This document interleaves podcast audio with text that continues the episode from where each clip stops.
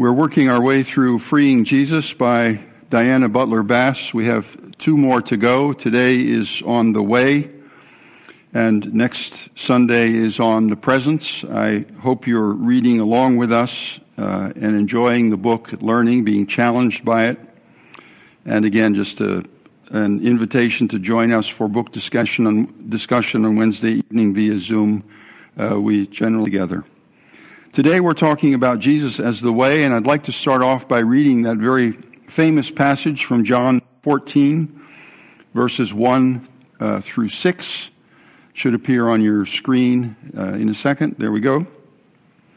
John 14, verses 1 to 6, and these are words of Jesus. Let not your hearts be troubled, he said to his disciples. Believe in God. Believe also in me. In my Father's house are many rooms. If it were not so, I would have told you that I go to prepare a place for, if, if it is, if it, if it were not so, would I have told you that I go to prepare a place for you? And if I go and prepare a place for you, I will come again and will take you to myself, that where I am, you may be also and you know the way to where I am going. Thomas said to him, Lord, how can we know the way? Jesus said to him, I am the way and the truth and the life. No one comes to the Father except through me. I will admit freely that I'm not the sharpest tool in the shed or the sharpest knife in the drawer, or whatever other expression you want to use for that. I'm actually not even that great of a theologian. I haven't studied super, super deeply. I don't have high degrees in theology. I'm actually, I usually describe myself much more of a practitioner than a theologian. But I must say, for years and years and years, I've had, I've had trouble understanding how this verse, particularly John 14, verse 6, Jesus says, I am the way, the truth, and the life. No one comes to the Father except through me, has been explained to carry an exclusive message. A message that determines whether one is in or out a message that has been used as a weapon. Jesus is the only way. With as subtext, we know what that way is. We follow that way. The way we follow it is the way that it should be. And anyone who does not follow this way isn't going to get in. It's like the Crusader flag. This is the only way, and we know what it is. And it's been used in the best case as a, text for, as a test for orthodoxy, and in the worst case, to determine whether or not someone is saved.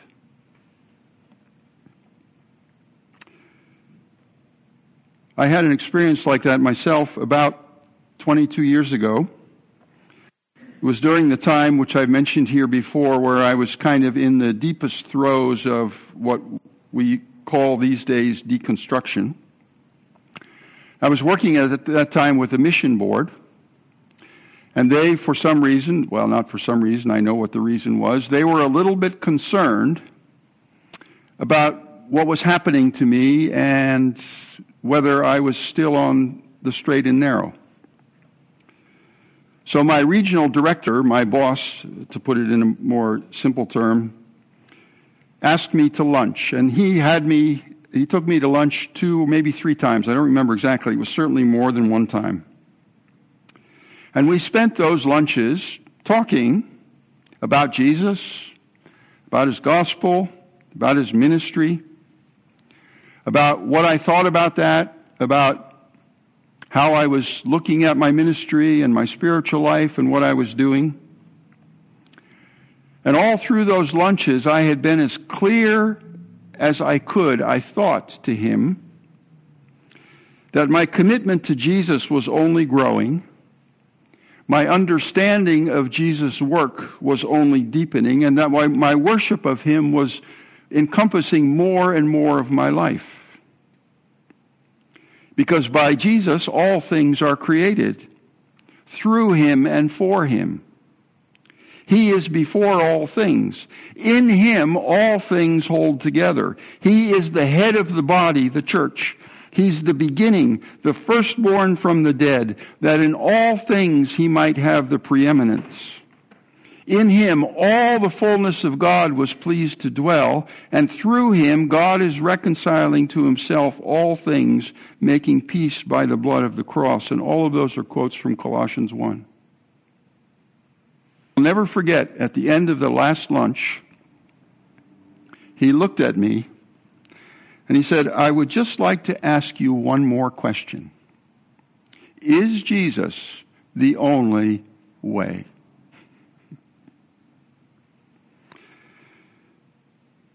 And I was flabbergasted. That's what I'd been trying to tell him the whole time that Jesus was only becoming more and more central to me, but not in the sense of a way as, as, as a weapon to keep people out and, and, and, and keep people in. I would like to mention one aside. If you read the chapter uh, from Diana's book, and I've read it again, of course, uh, in the last week, one thing that struck me and I think this ties into what I'm trying to say. One thing that struck me when reading this chapter on Jesus as the way is the appearance of the words power and authority. I don't know if you noticed that. They appear quite often. At one point, she, drives, she describes the conflict between generous evangelicals and Calvinists, saying, as power, this was at Gordon Conwell Seminary, as power shifted to the Calvinists. And then she says later, as researchers have discovered about women in academia, the woman is nearly always pitted against an authority, usually a professor and usually male. These are unequal contests. The teacher wields very real power over the student, although masked with genial, genial camaraderie. At the seminary, I wanted the approval of the authorities. And my regional director had the power to fire me. Do you still believe that Jesus is the only way? Because if you don't, I might have to fire you. And I really don't understand how this verse from John 14, this verse, John 14, 6, can be used as a way to exclude, a way to narrow, even sometimes as a weapon, even sometimes as an instrument of power, in the light of the context. Theologians are really big on saying you can only understand a verse if you understand its context. And if you read the chapter, you know that Diana talks about the context of this verse. This is Jesus, these are series of, of, of chapters that are Jesus' last interaction with his disciples. You can uh, put the verse up on the screen, I think, um, Christopher, thank you. This is Jesus' last interaction with his disciples before his death. He's trying to prepare them for losing him to death, resurrection, and ascension. They're scared. They're confused. They've been living with Jesus for three years, day and night. And they want to know what's going to happen to us. And what's going to happen to this whole idea of Messiah and of kingdom if you go away. So Peter asked in 1336, Lord, where are you going? And Jesus says, where I'm going, you can't follow. I'm going to prepare a place for you. And Thomas says, Lord, we don't understand. Where are you going? And then Jesus says, I am the way. This is comfort. This is not an evangelistic tool or a weapon. This is not laying out some kind of a, some kind of a, a mandate on people. This is Jesus comforting his disciples. I don't know if you've ever thought of that. Very famous verse. I am the way, the truth, and the life. No one comes to the Father except by me. As comfort.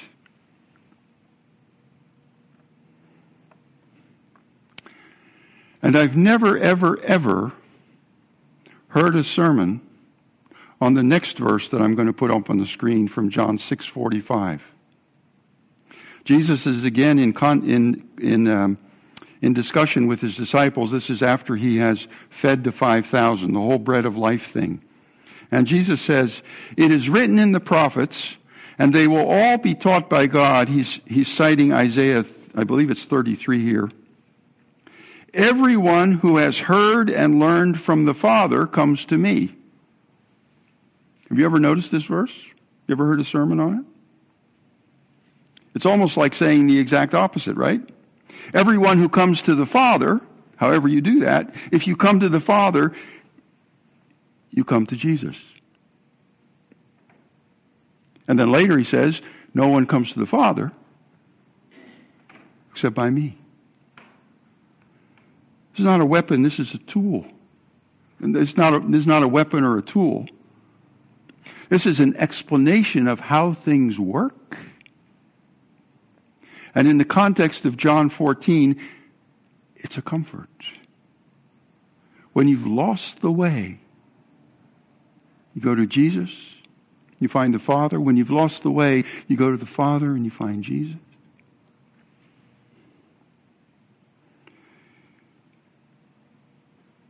Diana says Jesus emerges as the road itself and as the light that guides. Way is a verb, not a noun. It's an experience of Jesus following what he taught and embodied. The way had more to do with tearing down boundaries between people, in union and solidarity with God and humanity and finding God so deeply in the world that the kingdom is birthed. Walking along this way, following Jesus, and in that following of Jesus, finding yourself connected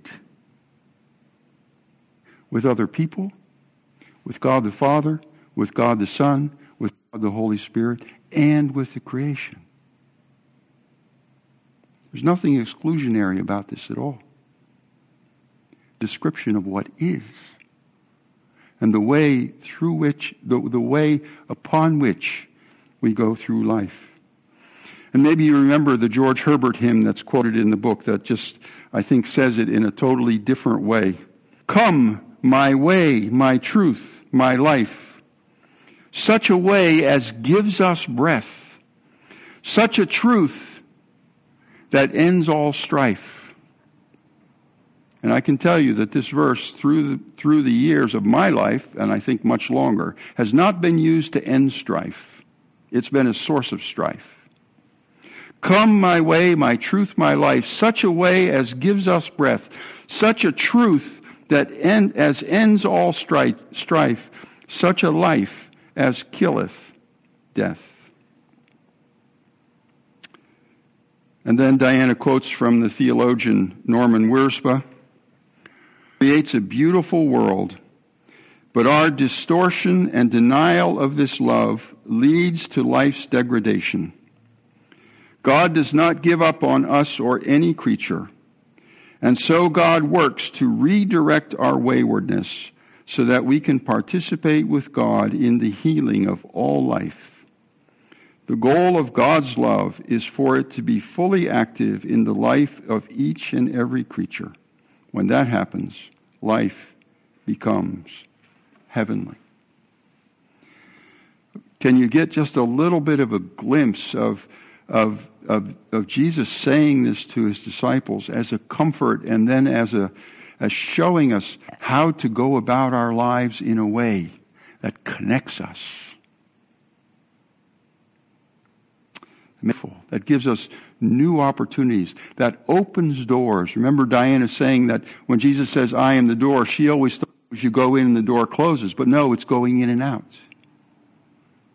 The door opens and closes. You can go in and you can go back out again. There's movement here. There's life here. There's, there's action. There's journey. There's connecting.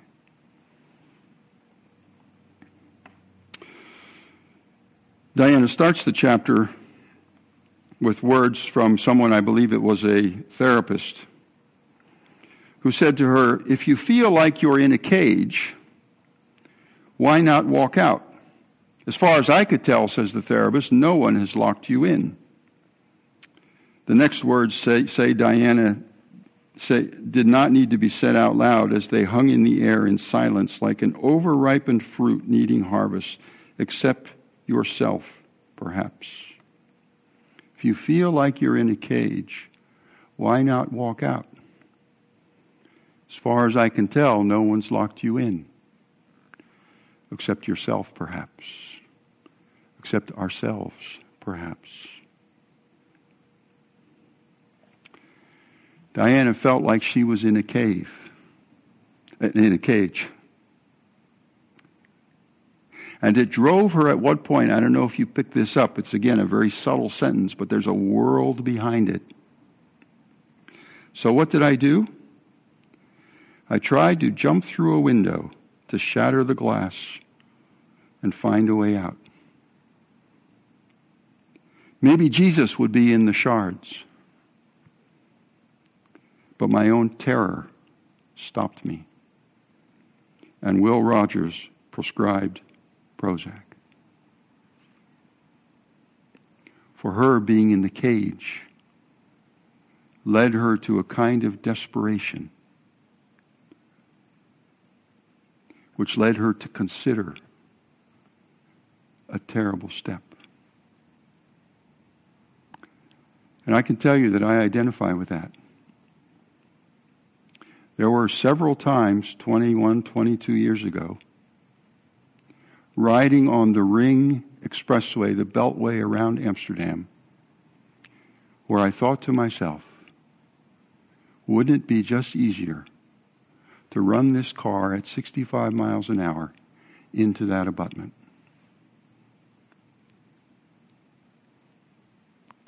That feeling of being in a cage, of being trapped of not being on a way anymore, of not being connected anymore. Because people promise freedom.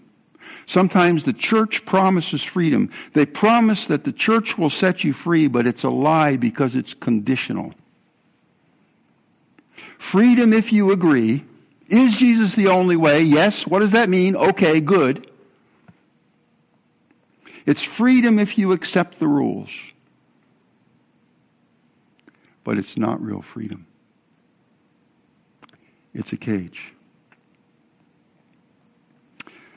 Now, I realize that not everyone here or not everyone listening may have experienced their Christianity as a cage. I, real, I realize that.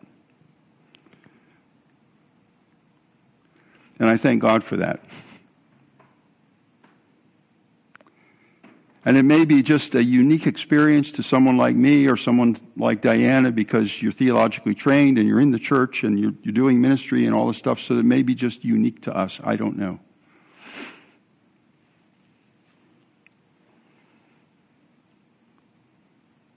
But I will ask you this question What role does fear play in your life?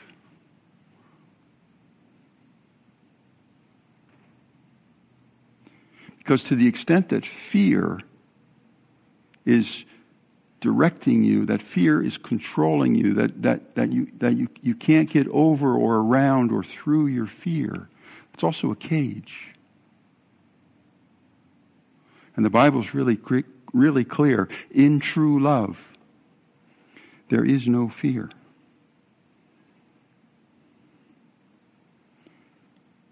So praise God if you if if if you're not in a cage.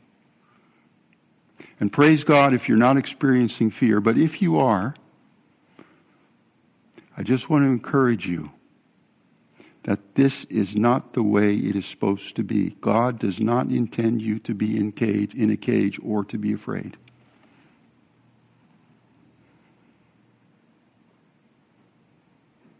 He just doesn't.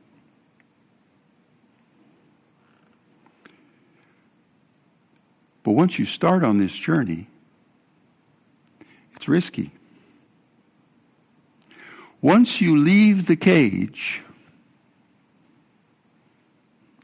once you move away from people are saying, if you don't believe like this and if you don't act like this, then you're out.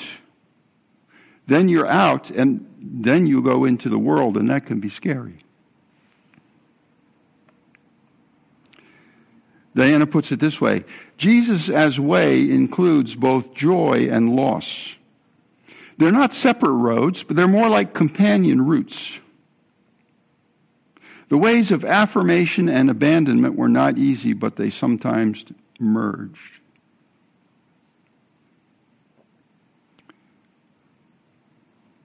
Really walking with Jesus along the way is risky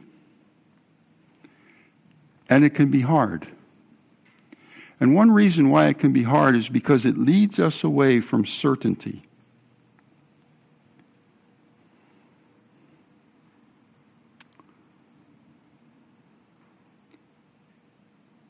the certainty upon which you've built your life, the certainty upon which you've built your eternity.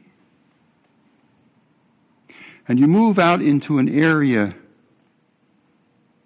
where it's not predictable anymore. Where things may not be quite as clear. Where you may not have the right answer to everything. You leave certainty behind. It can be very scary.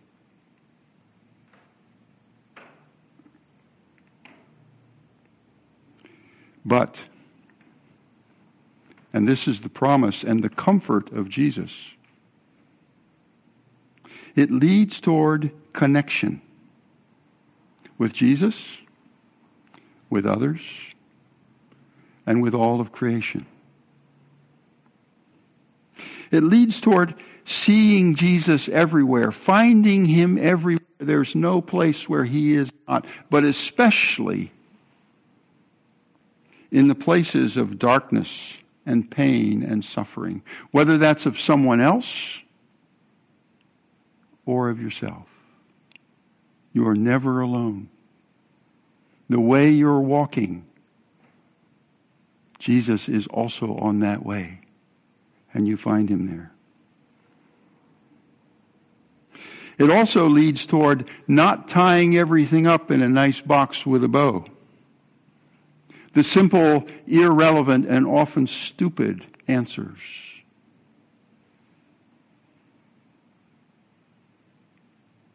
I heard one the other day was the death, uh, somebody commenting on the death of a child. Well, God loved him more than you did. One of the most damaging, stupid, BS things you could ever say. There's nothing of Jesus in that.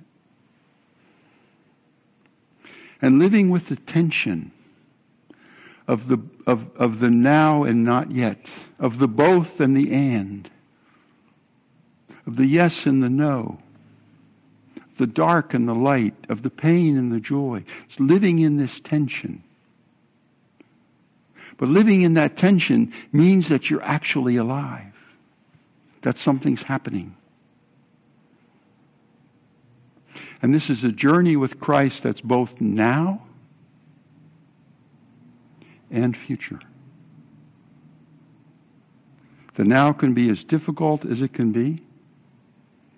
There's always the future.